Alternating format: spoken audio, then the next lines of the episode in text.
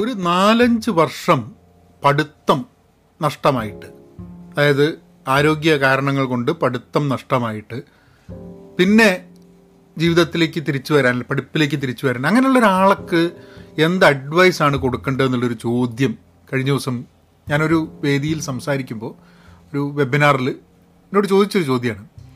അപ്പോൾ ഞാൻ എൻ്റെ പ്രോഗ്രാമിൻ്റെ ഭാഗമായിട്ട്, നമ്മളെ ഈ പോഡ്കാസ്റ്റിൻ്റെ ഭാഗമായിട്ട് ഞാൻ അങ്ങനത്തെ കുറേ ചോദ്യങ്ങളാണ് കഴിഞ്ഞ ചില എപ്പിസോഡായിട്ട് നമ്മൾ ചെയ്തുകൊണ്ടിരിക്കുന്നത്. അതിന് കാരണം എന്താണെന്ന് പറഞ്ഞാൽ അത് വളരെ റെലവൻ്റ് ആയിട്ട് നമ്മളെ ലോകത്ത്, നമ്മളുടെ ചുറ്റുപുറത്തുള്ള ആൾക്കാർക്ക് ഉണ്ടാവുന്ന ചോദ്യങ്ങളാണെന്നുള്ളതാണ്. ഞാനിപ്പോൾ ഒരു വിഷയം എടുത്തിട്ട് ഇങ്ങനെ സംസാരിക്കാവുന്ന സമയത്ത് പലപ്പോഴും ആ വിഷയം എത്ര പേർക്ക് റെലവൻ്റ് ആണ്, അത് ഇന്ന് പ്രസക്തമാണോ എന്നൊക്കെ പലപ്പോഴും, അല്ലെങ്കിൽ നാളെ പ്രസക്തമാവുമോ എന്നുള്ള കാര്യങ്ങളൊക്കെ ഭയങ്കര ചോദ്യമാണ്. കാരണം നമ്മളായിട്ട് അനലൈസ് ചെയ്തിട്ട് പ്രസക്തമാവുമെന്ന് എനിക്ക് തോന്നുന്ന ചില കാര്യങ്ങളാണ്. പക്ഷേ ഇങ്ങനെ ചില വെബിനാറിനൊക്കെ പോകുമ്പോൾ ആൾക്കാർ ചോദിക്കുന്ന ചോദ്യങ്ങൾ, ഇതൊക്കെ ഒരു കോളേജാണ് കേട്ടോ, അപ്പോൾ കുട്ടികൾക്കാണ് ഈ ചോദ്യങ്ങൾ വരുന്നത്.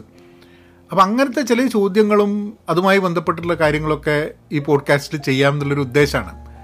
അപ്പം ഇങ്ങനത്തെ പോഡ്കാസ്റ്റുകൾ ചെയ്തു തുടങ്ങിയപ്പം എനിക്ക് കഴിഞ്ഞ ദിവസം ഒരു മെസ്സേജ് വന്നു, നിങ്ങളെ നോട്ട് ടു സെൽഫ് എന്ന് പറഞ്ഞിട്ട് ഒരു സ്വറപറച്ചിൽ മാതിരിയുള്ള സംസാരമാണ് കേൾക്കാൻ രസം. പക്ഷെ കാരണം എന്താ വെച്ചാൽ പല ആൾക്കാരും പോഡ്കാസ്റ്റ് ഉപയോഗിക്കുന്നത് പല കാരണങ്ങൾ കൊണ്ടായിരിക്കും. അതായത് ചിലർ നടക്കാൻ നേരത്ത് മ്യൂസിക് കേൾക്കുന്നതിന് പകരം പോഡ്കാസ്റ്റ് കേൾക്കുക എന്നുള്ളതാണ്. ചിലർ പഠിക്കണം എന്നാഗ്രഹമായിട്ട് കേൾക്കുന്നതായിരിക്കും. ചിലർ ഒന്ന് ഡ്രൈവ് ചെയ്തുകൊണ്ടിരിക്കുകയാണ്, അപ്പോൾ തിരിച്ചു വരുന്ന സമയത്ത് കേൾക്കാൻ വേണ്ടിയിട്ടാണ്. ഇപ്പോൾ ചില റേഡിയോയിലൊക്കെ പ്രോഗ്രാം കണ്ടിട്ടില്ലേ, അതായത് റേഡിയോയിൽ നമ്മളിപ്പം രാത്രി ഉള്ള ചില പ്രോഗ്രാംസ് കേട്ട് കഴിഞ്ഞിട്ടുണ്ടെങ്കിൽ ഒറ്റയ്ക്ക് റേഡിയോ കേൾക്കുന്ന ആൾക്കാർക്ക് വേണ്ടിയിട്ടുള്ള പ്രോഗ്രാംസ് ആയിരിക്കും. പക്ഷെ ചില സമയത്ത് നമ്മളുടെ റേഡിയോ പ്രോഗ്രാംസ് നമ്മൾ ഇപ്പോൾ ന്യൂസ് കേൾക്കുകയാണ് എന്നുണ്ടെങ്കിൽ ഒരു ഇൻഫർമേഷൻ കിട്ടാൻ വേണ്ടിയിട്ടായിരിക്കും. അങ്ങനെ പല കാരണങ്ങൾ കൊണ്ട് പോഡ്കാസ്റ്റ് കേൾക്കുന്ന ആൾക്കാരുണ്ട്. നമുക്ക് എല്ലാ ആൾക്കാരെയും ഒരേപോലെ സാറ്റിസ്ഫൈ ചെയ്യാൻ ബുദ്ധിമുട്ടാണ്.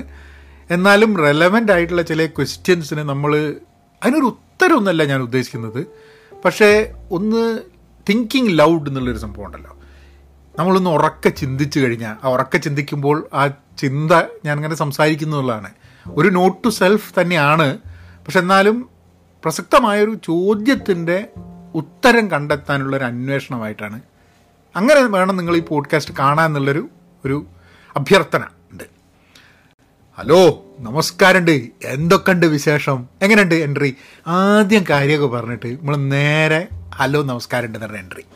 ഏതായാലും എല്ലാ പോഡ്കാസ്റ്റിലും ആഡ് ചെയ്യാനുള്ളൊരു ഉദ്ദേശമുള്ളൊരു സംഭവം, ഞാൻ സ്പോൺസർഷിപ്പ് ഇട്ടിട്ടുണ്ടായിട്ട് അത് നിങ്ങൾ കേട്ടിട്ടുണ്ടാവും.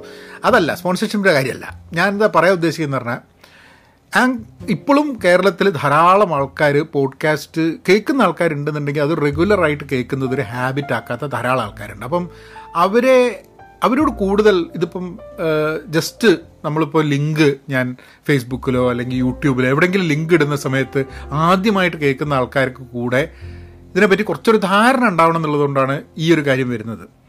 അതെന്താണെന്ന് പറഞ്ഞാൽ, ഞാനിപ്പോൾ പോഡ്കാസ്റ്റ് നിങ്ങളിപ്പോൾ ലിങ്ക് കേൾക്കുന്നത് ചിലപ്പം ആങ്കറിലായിരിക്കും. പക്ഷെ എങ്ങനെയാണ് ഇത് സ്ഥിരമായിട്ട് ഈ പോഡ്കാസ്റ്റ് അല്ലെങ്കിൽ വേറെ പോഡ്കാസ്റ്റ് നിങ്ങൾക്ക് സ്ഥിരമായിട്ട് കേൾക്കാൻ വേണ്ടിയിട്ടുള്ളൊരു സംവിധാനം ഉണ്ടാക്കാൻ എന്താ ചെയ്യേണ്ടത്? നിങ്ങൾ Apple podcast, Google podcast, Spotify ഇങ്ങനെയുള്ള പ്ലാറ്റ്ഫോമുകളിലൊക്കെ പോഡ്കാസ്റ്റ് കേൾക്കാം. പോഡ്കാസ്റ്റ് ഫ്രീ ആണ്, പോഡ്കാസ്റ്റ് ചിലവില്ല. മാത്രമല്ല കുറവ് GB ഉപയോഗിക്കുള്ളൂ എന്നുള്ളൊരു ഫാക്ടറും കൂടെ ഉണ്ട്. കാരണം നിങ്ങളൊരു വീഡിയോ കാണുന്ന സമയത്ത് ഉപയോഗിക്കുന്നതിനെക്കാട്ടും കുറവ് ഡേറ്റ മാത്രമേ ഒരു പോഡ്കാസ്റ്റ് ഉപയോഗിക്കുള്ളൂ. അപ്പം നിങ്ങൾക്കിപ്പം iPhone ആണെന്നുണ്ടെങ്കിൽ ആപ്പിൾ പോഡ്കാസ്റ്റ് ഡൗൺലോഡ് ചെയ്തിട്ട് അതിൽ കേൾക്കാം. അല്ല നിങ്ങൾ ആൻഡ്രോയിഡ് ആണെന്നുണ്ടെങ്കിൽ നിങ്ങൾക്ക് ഗൂഗിൾ പോഡ്കാസ്റ്റ് കേൾക്കാം. ഇനിയിപ്പം iPhone ആണോ ആൻഡ്രോയിഡ് ആണോ ഏതാണോ നോക്കേണ്ട കുഴപ്പമില്ല, നിങ്ങൾക്ക് സ്പോട്ടിഫൈ, അതിൽ പാട്ടും കേൾക്കാം, പോഡ്കാസ്റ്റുകൾ കേൾക്കാം. സ്പോട്ടിഫൈ ഉപയോഗിച്ചിട്ടും സ്പോട്ടിഫൈ ഡൗൺലോഡ് ചെയ്താൽ മതി. ഫ്രീ ആയിട്ട് ആപ്പ് സ്റ്റോറിൽ നിന്ന് സ്പോട്ടിഫൈ ഡൗൺലോഡ് ചെയ്യുക. എന്നിട്ട് സ്പോട്ടിഫൈയിൽ പോഡ്കാസ്റ്റ് നോക്കിക്കഴിഞ്ഞാൽ അവിടെ പഹയൻസ് മലയാളം പോഡ്കാസ്റ്റ് കാണും. എൻ്റെ തന്നെ ഇംഗ്ലീഷ് പോഡ്കാസ്റ്റ് ഉണ്ട്, പെൻ പോസിറ്റീവ് പോഡ്കാസ്റ്റ്, പിന്നെ മലയാളത്തിൽ വേറെ പല പോഡ്കാസ്റ്റുകൾ നിങ്ങൾക്ക് കാണാം. അത് നിങ്ങളുടെ താല്പര്യങ്ങൾ എന്താണെന്നനുസരിച്ചിട്ട്, ചിലപ്പോൾ എൻ്റെ പോഡ്കാസ്റ്റ് കേൾക്കാനായിരിക്കില്ല നിങ്ങൾക്ക് താല്പര്യം, നിങ്ങൾക്ക് കഥകൾ കേൾക്കാനുള്ളതായിരിക്കും താല്പര്യം, കവിതകളായിരിക്കും, അല്ലെങ്കിൽ ന്യൂസായിരിക്കും. ഇനി ഇംഗ്ലീഷിൽ ധാരാളം പോഡ്കാസ്റ്റുകളുണ്ട്, മലയാളത്തിൽ ഇങ്ങനെ വരുന്നേ ഉള്ളൂ പോഡ്കാസ്റ്റുകൾ. പക്ഷേ ഇംഗ്ലീഷിൽ വളരെ സീരിയസ് ആയിട്ടുള്ള കുറേ പോഡ്കാസ്റ്റുകളുണ്ട്. ഈവൻ ഹിന്ദിയിലുണ്ട്, അതായത് ഇന്ത്യൻ കോണ്ടെക്സ്റ്റിലുള്ള ഇംഗ്ലീഷ് പോഡ്കാസ്റ്റുകളുണ്ട്.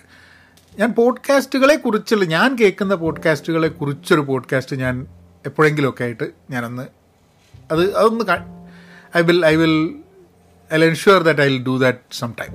അപ്പോൾ നമുക്ക് കാര്യത്തിലേക്ക് കിടക്കാം. എന്താ സംഭവം എന്ന് പറഞ്ഞാൽ 4-5 വർഷം നമുക്ക് പഠിക്കാതെ ആ പഠിപ്പ് നഷ്ടപ്പെട്ട് കഴിഞ്ഞിട്ടുണ്ടെങ്കിൽ അങ്ങനത്തെ ഒരാൾക്ക് എന്താണ് അഡ്വൈസ് എന്നുള്ളത്? ഇപ്പോൾ ഈ ഒരു ചോദ്യം ചോദിച്ച വ്യക്തി ആരോഗ്യം കാരണം 4-5 വർഷത്തെ പഠിത്തം നഷ്ടപ്പെട്ടു എന്നുള്ള പറഞ്ഞത്. പക്ഷെ അല്ലെങ്കിൽ തന്നെ ഈ ഒരു ചോദ്യം വളരെ പ്രസക്തമാണ് എന്ന് എനിക്ക് തോന്നുന്നത്. കാരണം ഇപ്പോൾ നമ്മൾ കോളേജിൽ ഇങ്ങനെ കറങ്ങി കളിച്ച് പഠിക്കാണ്ട് ലഹള കൂട്ടി ഒക്കെ കുറേ കാലം കഴിഞ്ഞ് കഴിഞ്ഞിട്ടുണ്ടെങ്കിൽ നമ്മൾ കോളേജ് കംപ്ലീറ്റ് ചെയ്തില്ലായിരിക്കാം. അപ്പോൾ പിൽക്കാലത്ത് എപ്പോഴെങ്കിലും നമുക്കൊരു തോന്നലുണ്ടാവും, കോളേജ് കംപ്ലീറ്റ് ചെയ്യായിരുന്നു, കാരണം കോളേജ് കംപ്ലീറ്റ് ചെയ്തിട്ടുണ്ടായിരുന്നെങ്കിൽ നമ്മളെ സാധ്യതകൾ കൂടുമായിരുന്നു. ഈ ചോദ്യങ്ങളൊക്കെ എപ്പോഴാണ് വരിക എന്ന് പറഞ്ഞു കഴിഞ്ഞിട്ടുണ്ടെങ്കിൽ നമ്മളിപ്പോൾ കോളേജ് കംപ്ലീറ്റ് ചെയ്യാണ്ട് ജീവിതത്തിൽ വളരെ സക്സസ്ഫുൾ ആയിട്ട് ഗംഭീരമായിട്ട് കാര്യങ്ങൾ പോകുന്നുണ്ടെങ്കിൽ ചിലപ്പോൾ പലപ്പോഴും നമ്മളത് ആലോചിക്കില്ല. പക്ഷേ എപ്പോഴെങ്കിലും നമ്മൾ ജീവിതത്തിൽ സക്സസ്ഫുൾ അല്ല എന്ന് തോന്നലോ അല്ലെങ്കിൽ നമുക്ക് പോരാ എന്ന് തോന്നലോ, അതിന് നേരെ നമ്മൾ കൊണ്ടുപോവുക പഠിച്ചിട്ടുണ്ടായിരുന്നെങ്കിൽ. പിന്നെ ആൾക്കാർ പറയും ചോദിക്കും, മര്യാദയ്ക്ക് പഠിച്ചിട്ടുണ്ടായിരുന്നെങ്കിൽ രക്ഷപ്പെട്ടു പോകുകയെന്നുള്ളത്, പഠിച്ചാൽ രക്ഷപ്പെടും എന്നുള്ളൊരു ചിന്തയിൽ നിന്നാണ് ഇതൊക്കെ വരുന്നത്. പഠിച്ചാൽ മാത്രം പോരാ രക്ഷപ്പെടാൻ എന്നുള്ളൊരു ലോകത്ത് കൂടിയാണ് നമ്മൾ പോകുന്നത്. രക്ഷപ്പെടാൻ വേണ്ടിയിട്ടുള്ള കുറേ ഇൻഗ്രീഡിയൻസ് ഉണ്ട്. ആ ഇൻഗ്രീഡിയൻസ് എല്ലാം ഒന്നും പാഠപുസ്തകങ്ങളിൽ അവൈലബിളും അല്ല എന്നുള്ള ഫാക്ടറാണ്. അപ്പം ഇതിൽ 2-3 രീതിയിൽ നമുക്ക് ഈ കാര്യത്തിനെ അഡ്രസ്സ് ചെയ്യാം. എൻ്റെ ഒരു തോട്ടാണ് കേട്ടോ. അതായത് ഒന്ന് എന്താണെന്ന് പറഞ്ഞു കഴിഞ്ഞിട്ടുണ്ടെങ്കിൽ 4-5 വർഷം പഠിച്ചില്ല എന്നുള്ളത് കൊണ്ട് പിൽക്കാലത്ത് പഠിക്കാൻ ബുദ്ധിമുട്ടാവുമോ എന്നുള്ളത്.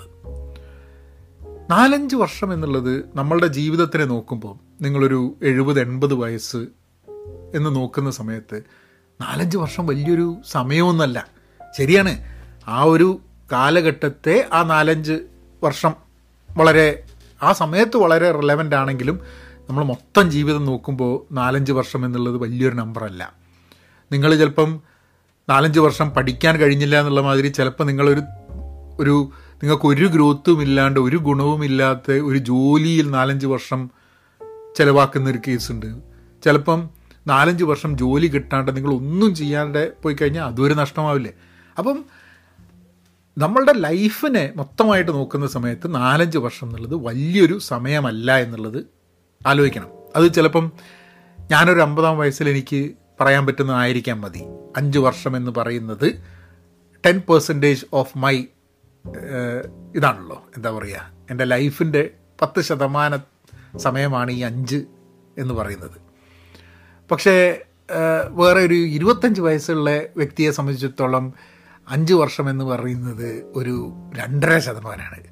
അപ്പോൾ നമ്മൾ ചെറുപ്പമാവുന്നതോടും നമുക്ക് ഈ 5 വർഷം വലിയൊരു സംഖ്യയാണെന്ന് തോന്നും. എന്ന് പറഞ്ഞു കഴിഞ്ഞാൽ അങ്ങനെ നഷ്ടപ്പെടുത്തണം എന്നല്ല ഞാൻ ഉദ്ദേശിക്കുന്നത് കേട്ടോ. കാരണം നഷ്ടപ്പെട്ടു എന്നുള്ളത് കൊണ്ട് വേവലാതിപ്പെട്ടിട്ട് കാര്യമില്ല എന്നുള്ളതാണ് പോയിൻ്റ് നമ്പർ 1. 2-ാമത്തെ പോയിൻ്റ് എന്താണെന്ന് പറഞ്ഞു കഴിഞ്ഞിട്ടുണ്ടെങ്കിൽ പഠിക്കാൻ നമ്മളിപ്പോൾ പഠിത്തം നടന്നില്ല, അതിപ്പം ആരോഗ്യ കാരണങ്ങൾ കൊണ്ട് പഠിച്ചില്ല, അല്ലെങ്കിൽ നമ്മൾ തന്നെ പഠിക്കാതെ ഇരുന്നു, കളിച്ച് നടന്നു, കംപ്ലീറ്റ് ചെയ്തില്ല എന്നുള്ളത് കൊണ്ട് ജീവിതം അവസാനിച്ചു എന്ന് വിചാരിക്കേണ്ട ആവശ്യമില്ല.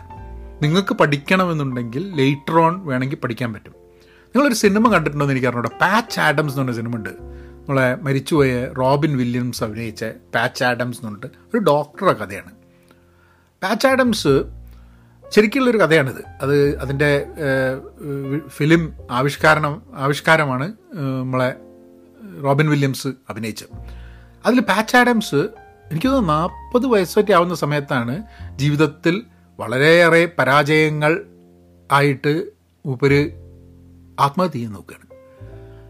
ആത്മഹത്യ ചെയ്യാൻ നോക്കുന്ന സമയത്ത് നടന്നില്ല, അങ്ങനെ മൂപ്പര് അവിടുന്ന് പിന്നെ പഠിക്കാൻ വേണ്ടി പോവുകയാണ്. അതായത് 40-ാം വയസ്സിൽ മൂപ്പര് ഡോക്ടറാവാൻ. ഡോക്ടറാവുക എന്ന് പറഞ്ഞു കഴിഞ്ഞാൽ അമേരിക്കയിലൊക്കെ എന്ന് പറഞ്ഞാൽ വർഷങ്ങളോളം പഠിക്കണം ഡോക്ടറാവണമെന്നുണ്ടെങ്കിൽ. അപ്പം അതിന് ഇയാളുടെ പ്രശ്നങ്ങൾ, ഇയാൾക്ക് അതിലേക്ക് കിടക്കാൻ വേണ്ടിയിട്ടുള്ള പ്രിലിമിനറി ആയിട്ടുള്ള എഡ്യൂക്കേഷൻ, പരീക്ഷകൾ എഴുതുക, ഇങ്ങനെ ഓരോന്നും ചെയ്തിട്ട് അയാളൊരു ഡോക്ടറാവുകയാണ്.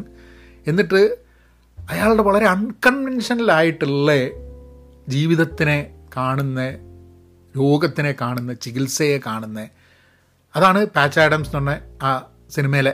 നിങ്ങൾ കാണാൻ കഴിയുകയാണെങ്കിൽ വളരെ റോബിൻ വില്യംസിൻ്റെ പറ്റി പറയുന്ന സമയത്ത് റോബിൻ വില്യംസിൻ്റെ ഇവിടെ കാലിഫോർണിയയിലാണ് റോബിൻ വില്യംസ് മരിച്ച സമയത്ത് എൻ്റെ ഒരു സുഹൃത്ത് ഇവിടെ ഒരു സായിപ്പ് ഒരാളും ഒരു മെസ്സേജ് ഇട്ടിട്ടുണ്ടായിരുന്നു. കാരണം റോബിൻ വില്യംസിൻ്റെ എക്സ് ഗേൾഫ്രണ്ട് ആയിരുന്നു ഇവർ രണ്ടുപേരും ഒരേ സ്ത്രീയെ ഡേറ്റ് ചെയ്തിരുന്ന ഒരു കാലത്ത് എന്നുള്ളത് മീൻസ് ഡിഫറെൻറ്റ് ടൈമിൽ. അപ്പോൾ ഇവിടെ അടുത്തുള്ളൊരു കക്ഷിയാണ് റോബിൻ വില്യംസ്. പക്ഷേ റോബിൻ വില്യംസ് മരിച്ചു കഴിഞ്ഞപ്പോൾ പെട്ടെന്ന് എല്ലാവർക്കും ഒരു ഷോക്കായത് ഇങ്ങനത്തെ പാച്ച് ആഡംസ് പോലും അതേപോലെ തന്നെ വേറെ എത്രയൊക്കെ സിനിമകൾ വളരെ പോസിറ്റീവായിട്ടുള്ള സിനിമകൾ അഭിനയിച്ച് കൊമേഡിയനായിട്ടുള്ള ഒരാൾ ഒരു ഡിപ്രഷൻ വന്നിട്ട് ആത്മഹത്യ ചെയ്യുന്നു എന്നുള്ളത്. പക്ഷേ അത് വേറൊരു വിഷയമാണ്, നമുക്കതിലേക്ക് കിടക്കണ്ട. പക്ഷേ അതിന് മുൻപേ ആയിട്ട് ഈ പാച്ച് ആഡംസ് എന്ന് പറഞ്ഞ സിനിമയിൽ ഒരു 40 വയസ്സിൽ ഡോക്ടറാവുക എന്നുള്ളത്, അയാൾക്കത് പഠിക്കുന്നു, അയാൾ എന്നിട്ട് ആ ഫീൽഡിൽ വളരെ അൺകൺവെൻഷനലായിട്ട് കാര്യങ്ങളെ നോക്കി കാണാൻ കഴിയുന്നു. അപ്പം അയാൾ വിചാരിക്കുകയാണ് 40 വയസ്സിൽ ഇനി ഡോക്ടറല്ല, ഒന്നും ആവാൻ പറ്റില്ല, പഠിക്കാൻ പറ്റില്ല എന്ന് പറഞ്ഞു കഴിഞ്ഞിട്ട് പിന്നെ ജീവിതം മുന്നോട്ട് വരുന്നത്. പാച്ച് ആഡംസിനെ പറ്റി നമ്മൾ അറിയുമായിരുന്നോ? അങ്ങനെ ഒരു സിനിമ വരുമായിരുന്നോ? ഇന്ന് ഞാൻ സംസാരിക്കുകയായിരുന്നു? ഇതൊന്നുമില്ല. അപ്പം എപ്പോഴോ ചെറുപ്പത്തിൽ മാത്രമേ പഠിക്കാൻ പറ്റുള്ളൂ എന്നുള്ളത് തെറ്റായൊരു ധാരണയാണ്. കാരണം ചെറുപ്പത്തിൽ മാത്രമല്ല, നമുക്ക് ജീവിതത്തിൽ മുന്നോട്ട് പോകുന്ന സമയത്ത് പല സമയത്തായിട്ട് നമുക്ക് പഠിക്കാം, എന്തും പഠിക്കാം. ഇപ്പോൾ മുമ്പെയൊക്കെ ആൾക്കാർ, ഇപ്പോഴും എനിക്ക് തോന്നുന്നുണ്ട്, കോളേജ് കഴിഞ്ഞ് കഴിഞ്ഞിട്ടുണ്ടെങ്കിൽ അല്ലെങ്കിൽ 3 വർഷം 4 വർഷത്തെ എഞ്ചിനീയറിങ്ങോ അല്ലെങ്കിൽ ഡിഗ്രിയോ കഴിഞ്ഞ് കഴിഞ്ഞിട്ടുണ്ടെങ്കിൽ നേരെ MBAക്ക് പോകും. വേറെ ചില ആൾക്കാർ 30-ാം വയസ്സിലും 40-ാം വയസ്സിലും ഒക്കെ MBAക്ക് പോകുന്നുണ്ട്. കാരണം അപ്പോഴാണ് അവർക്ക് തോന്നുന്നത് അവരുടെ കരിയറിന് ആവശ്യമായ ഒരു പഠിത്തമാണത് എന്നുള്ളത്. ചിലപ്പോൾ എൻ്റെയൊക്കെ അഭിപ്രായത്തിൽ MBA കോഴ്സ് കഴിഞ്ഞ പാട് അല്ല ഡിഗ്രി കഴിഞ്ഞ പാട് MBAക്ക് പോകരുത് എന്നുള്ളതാണ് എൻ്റെ ഒരു തോട്ട് പ്രോസസ്. കാരണം നിങ്ങൾ എന്താണ് മനസ്സിലാക്കുക, നിങ്ങൾക്ക് ജീവിതത്തിനെ പറ്റി ഒരു ധാരണ ഉണ്ടാവില്ല, അല്ലേ? അപ്പം ഇപ്പം നിങ്ങളുടെ ഡിഗ്രി കഴിഞ്ഞിട്ട് നിങ്ങൾ കുറച്ചു കാലം ജോലി എടുത്തല്ലേ, ജോലി അന്വേഷിച്ച് ജോലി എടുക്കുക, ബിസിനസ് ചെയ്യുക, എന്തെങ്കിലുമൊക്കെ ചെയ്തിട്ട് ഒരു പ്രാക്ടിക്കലായിട്ട് മാനേജ്മെൻറ്റ് ബിസിനസ് വേൾഡിനെ പറ്റി വർക്ക് എക്സ്പീരിയൻസ് ഉണ്ടായി കഴിഞ്ഞിട്ട് പിന്നെ നിങ്ങൾ MBAക്ക് പോയി കഴിയുമ്പോൾ അവിടെ പഠിപ്പിക്കുന്ന കാര്യങ്ങൾ കൂടുതൽ റിലേറ്റ് ചെയ്യാൻ പറ്റും. അപ്പം ആ ഒരു 20-ാം വയസ്സിൽ 23-ാം വയസ്സിൽ തന്നെ പഠിക്കണം എന്നുള്ള നിർബന്ധം അത് തെറ്റാണ്. നമ്മളുടെ ഒരു രീതിൻ്റെ ഭാഗമായിട്ട് നമ്മൾ പോവുകയാണ്. ഇപ്പോഴൊക്കെ ഇവിടെ ഗ്യാപ്പ് ഇയർ എന്ന് പറഞ്ഞൊരു കോൺസെപ്റ്റ്, ഇപ്പോൾ 1 വർഷമാണ് അവിടെ, 3-4 വർഷമൊന്നുമല്ല. പക്ഷേ ഗ്യാപ്പ് ഇയർ എന്നുള്ള കോൺസെപ്റ്റ് എന്താണെന്ന് പറഞ്ഞാൽ ഞാൻ മുമ്പ് ഒരു വീഡിയോയിൽ പറഞ്ഞിട്ടുണ്ട്. അതായത് 12-ാം ക്ലാസ് കഴിഞ്ഞാൽ 1 വർഷം, കാരണം 12-ാം ക്ലാസ് ആകുമ്പോഴേക്കും ധാരാളം കണ്ടിന്യൂസ് ആയിട്ട് 12 വർഷം പഠിച്ച് പരീക്ഷ എഴുതി ഇതൊക്കെ വന്നിട്ട് ഒരു രീതിയിൽ മനസ്സിങ്ങനെ കിടക്കുകയായിരിക്കും. അതിൽ നിന്നൊന്ന് റീസെറ്റ് ചെയ്ത് ഒന്ന് മാറി ചിന്തിച്ച് ഒരു ബ്രേക്ക് എടുത്തിട്ട് 1 വർഷം ആൾക്കാർ യാത്ര ചെയ്യും, ചില ആൾക്കാർ വോളണ്ടിയർ ചെയ്യും. അതായത് ഇപ്പം അവർക്ക് താല്പര്യമുള്ള എന്തെങ്കിലും ഒരു കോസ് ഉണ്ടാവും. ചിലപ്പം ആനിമൽ റൈറ്റ്സ് ആയിരിക്കാൻ മതി, അല്ലെങ്കിൽ ഹെൽത്ത് കെയർ ആയിരിക്കാൻ മതി, അല്ലെങ്കിൽ ഓൾഡ് ഏജിൻ്റെ ഇതായിരിക്കാൻ മതി, കുട്ടികളെ സഹായിക്കലായിരിക്കാൻ മതി, എഡ്യൂക്കേഷൻ ആയിരിക്കാൻ മതി. അങ്ങനെ നമ്മളെയൊക്കെ എലൈവാക്കുന്ന നമുക്ക് താല്പര്യമുള്ള ചില കാര്യങ്ങളുണ്ട്. അതിൻ്റെ മുകളിലൊക്കെ നോൺ പ്രോഫിറ്റുകളും വോളണ്ടിയർ സാധ്യതകളുണ്ട്. അങ്ങനെ വോളണ്ടിയർ സാധ്യതകൾക്ക് വേണ്ടിയിട്ട് ഒരു വർഷം ചിലവാക്കുക. അത് കഴിഞ്ഞിട്ട് പിന്നെ നമുക്ക് കൃത്യമായിട്ടുള്ള താല്പര്യം എന്താ വെച്ചാൽ ആ ഒരു കോഴ്സിന് ജോയിൻ ചെയ്യുക, പഠിക്കുക. അവിടെ 1 വർഷം നഷ്ടമായിട്ട് ഒരാളും ചിന്തിക്കുന്നില്ല എന്നുള്ളതാണ്. അപ്പം ഒരു 2 വർഷം 3 വർഷം 4 വർഷം പോയി എന്നുള്ളത് കൊണ്ട് ജീവിതത്തിൽ ഒരു അവസാനമായെന്നോ പിന്നെ പഠിക്കാൻ പറ്റില്ലെന്നോ പിന്നെ കംപ്ലീറ്റ് ചെയ്യാൻ പറ്റില്ല. എത്ര പ്രായമുള്ള ആൾക്കാർ പിന്നെ വന്നിട്ട് SSLC വരെ എഴുതുന്നുണ്ട്, അല്ലേ? അപ്പം അതൊരു വലിയൊരു പ്രശ്നമായിട്ട് നമ്മൾ കണക്കാക്കേണ്ട ആവശ്യമില്ല എന്നാണ് എനിക്ക് തോന്നുന്നത്. എന്ന് വിചാരിച്ച് നമ്മൾ ഇതൊന്നും പഠിക്കേണ്ട ആവശ്യമില്ല, നമ്മളെ പഹേൻ്റെ പോഡ്കാസ്റ്റിൽ പറഞ്ഞിട്ടുണ്ടായിരുന്നു കാരണം എന്താണെന്ന് പറഞ്ഞു കഴിഞ്ഞാൽ അതൊക്കെ നമുക്ക് പിന്നെ ക്യാച്ചപ്പ് ചെയ്യാമെന്ന് പറഞ്ഞിട്ടുണ്ട്. അങ്ങനെയല്ല പറയണത്. നമുക്ക് ഇപ്പം ആരോഗ്യം എന്ന് പറഞ്ഞു കഴിഞ്ഞാൽ ഒരു കാരണമാണ്, നമുക്കൊന്നും ചെയ്യാൻ പറ്റില്ല. ഇനി എന്തെങ്കിലും തിരിഞ്ഞു കളി ഉണ്ടെങ്കിലും നഷ്ടപ്പെട്ട് കഴിഞ്ഞിട്ടുണ്ടെങ്കിൽ ഇത് ഇപ്പം തിരിഞ്ഞ് കളിക്കുന്ന ആൾക്കാർക്ക് വേണ്ടിയിട്ടല്ല ഈ ഭാഗം പറയുന്നത്. തിരിഞ്ഞ് കളിച്ച് നഷ്ടപ്പെട്ടിട്ട് ഇനി എന്താവും എന്ന് വിചാരിച്ച് നിൽക്കുന്നവർക്കാണ് വീണ്ടും റീസ്റ്റാർട്ട് ചെയ്യുന്നത്. പിന്നെ പഠിക്കണമെന്ന് തുടങ്ങിക്കഴിഞ്ഞിട്ടുണ്ടെങ്കിൽ, അങ്ങനെ തോന്നിക്കഴിഞ്ഞിട്ടുണ്ടെങ്കിൽ അപ്പം തന്നെ തുടങ്ങാം. അല്ലാണ്ട് നിങ്ങളിങ്ങനെ കാലാകാലം കാത്തിരുന്നിട്ട് പഹയം പറഞ്ഞ 40 വയസ്സാണ് എങ്കിൽ ഇപ്പോൾ 35 ആയിട്ടുള്ളൂ, 5 കൊല്ലം കൂടെ കാത്തിരുന്നിട്ടാവും പഠിക്കാം, അതല്ല ഉദ്ദേശം. അപ്പം അതാണ് വേറൊരു ഫാക്ടർ. പിന്നെ ഉള്ളത് നമുക്ക് ഈ പഠിത്തം എന്ന് പറഞ്ഞു കഴിഞ്ഞിട്ടുണ്ടെങ്കിൽ അതൊരു കണ്ടിന്യൂസ് ലേണിങ് ആക്ടിവിറ്റിയാണ്. ഈ ഡിഗ്രി കിട്ടുക എന്നുള്ളതാണ് നമ്മൾ പറയുന്നത്. പക്ഷെ 4-5 വർഷം ഞാനിപ്പോൾ കോളേജിൽ പലപ്പോഴും എനിക്ക് തോന്നുന്നൊരു സംഭവമാണ്, കോളേജിൽ 4 വർഷം ഞാൻ പഠിച്ചത്, ഞാൻ അന്ന് കുറച്ചും കൂടെ സീരിയസ് ആയിട്ട് പഠിത്തത്തിനെ എടുക്കണം എന്നുണ്ടായിരുന്നു. നമ്മളൊരു മോശം സ്റ്റുഡൻ്റ് ഒന്നും ആയിട്ടല്ല കേട്ടോ. കാരണം എനിക്ക് പതിനൊന്നാം ക്ലാസ്സിലും പന്ത്രണ്ടാം ക്ലാസ്സിലും അല്ലെങ്കിൽ സ്കൂളുകളിലൊക്കെ ഞാൻ പഠിച്ച രീതിയിലുള്ള ഒരു വലിയൊരു മാർക്ക് ഞാൻ എഞ്ചിനീയറിംഗ് കോളേജിൽ പഠിച്ച് എടുത്തിട്ടില്ല. ഞാൻ പഠിച്ച സബ്ജക്റ്റും ഞാൻ വളരെ ഡീറ്റെയിൽഡായിട്ട് പഠിക്കാൻ ശ്രമിച്ചിട്ടില്ല. അത് ബുദ്ധി കുറവുള്ളതുകൊണ്ടോ അല്ലെങ്കിൽ പഠിച്ചാൽ മനസ്സിലാവാത്തതുകൊണ്ടല്ല, താല്പര്യക്കുറവ് കൊണ്ട് മാത്രമായിരുന്നു. അപ്പോൾ ഇലക്ട്രിക്കൽ എഞ്ചിനീയറിംഗ് ആണ്. ഇന്നും ഇലക്ട്രിക്കൽ എഞ്ചിനീയറിങ്ങിനോട് തീരെ താല്പര്യമില്ലാത്തൊരു വ്യക്തിയാണ്. എന്നാലും പാസ്സായി, ഫസ്റ്റ് ക്ലാസ്സൊക്കെ ഉണ്ട്, അതൊക്കെ വേറെ കാര്യം. പക്ഷേ അത് ചിലപ്പോൾ അന്ന് എഞ്ചിനീയറിംഗ് അല്ലായിരിക്കാൻ മതി താല്പര്യം, ചിലപ്പോൾ വേറെ വല്ല ഫീൽഡിലും പോയി കഴിഞ്ഞിട്ടുണ്ടായിരുന്നെങ്കിൽ ചിലപ്പോൾ ഞാൻ പഠിത്തം എന്നുള്ളത് വളരെ സീരിയസ് ആയി എടുത്തുകൂടായിരിക്കുക, ചിലപ്പോൾ എടുക്കാമായിരിക്കും. പക്ഷെ അന്നൊന്നും എനിക്കൊരു ധാരണ ഉണ്ടായിരുന്നില്ല എന്ത് പഠിക്കണം എന്നുള്ളത്. എനിക്ക് തോന്നുന്നില്ല എഞ്ചിനീയറിംഗ് എടുക്കാതെ ഞാൻ വേറൊരു ഡിഗ്രിക്ക് പോയി കഴിഞ്ഞിട്ടുണ്ടായിരുന്നെങ്കിൽ അങ്ങ് പഠിച്ച് എന്തെങ്കിലും ആവുമായിരുന്നു എന്നുള്ള അങ്ങനൊരു വിചാരമൊന്നും എനിക്കില്ല. എനിക്കൊന്ന് ഇന്ന് കൂടുതൽ ഇൻഫർമേഷൻ നമ്മളുടെ കയ്യിലുണ്ട്, എന്ത് പഠിക്കണം, എന്ത് പഠിച്ചാലുള്ള സാധ്യതകൾ എന്നൊക്കെയുള്ള കുറേ സംഭവമുണ്ട്. അന്ന് എനിക്ക് തോന്നുന്നു ഇലക്ട്രിക്കൽ എഞ്ചിനീയറിംഗ് എടുക്കാൻ എനിക്കുണ്ടായ വലിയൊരു കാരണം, അച്ഛൻ എംപ്ലോയ്മെൻറ്റിലുള്ള സമയത്താണ് മരിക്കുന്നത്.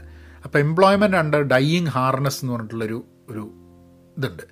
അപ്പം ആ സമയത്ത് മെക്കാനിക്കൽ എടുക്കണം എന്നുള്ളൊരു തോട്ട് ഉണ്ടായിരുന്നു എനിക്ക്. കാരണം എൻ്റെ അമ്മാവൻ മെക്കാനിക്കലാണ്, പിന്നെ മെക്കാനിക്കൽ എടുക്കണം എന്നുള്ളൊരിതുണ്ടായി. പക്ഷേ അപ്പോൾ പറഞ്ഞു ഇലക്ട്രിക്കൽ എടുക്കുക നല്ലത്, ഇലക്ട്രിക്കലാണെങ്കിൽ ഒന്നുമില്ലെങ്കിൽ നമുക്ക് KCBയിൽ കയറാലോ, അല്ലെങ്കിൽ സിവിൽ എടുക്കാം, സിവിൽ എടുത്താൽ നമുക്ക് PWD കയറാമല്ലോ, മെക്കാനിക്കലാണെങ്കിൽ ഇപ്പോൾ എന്താ ചെയ്യുക എന്നുള്ള ലൈനിലാണ് ഇലക്ട്രിക്കൽ പറഞ്ഞത്. പിന്നെയാണ് മനസ്സിലായത് അച്ഛൻ ഗവൺമെൻറ് സർവീസിലായിരുന്നു.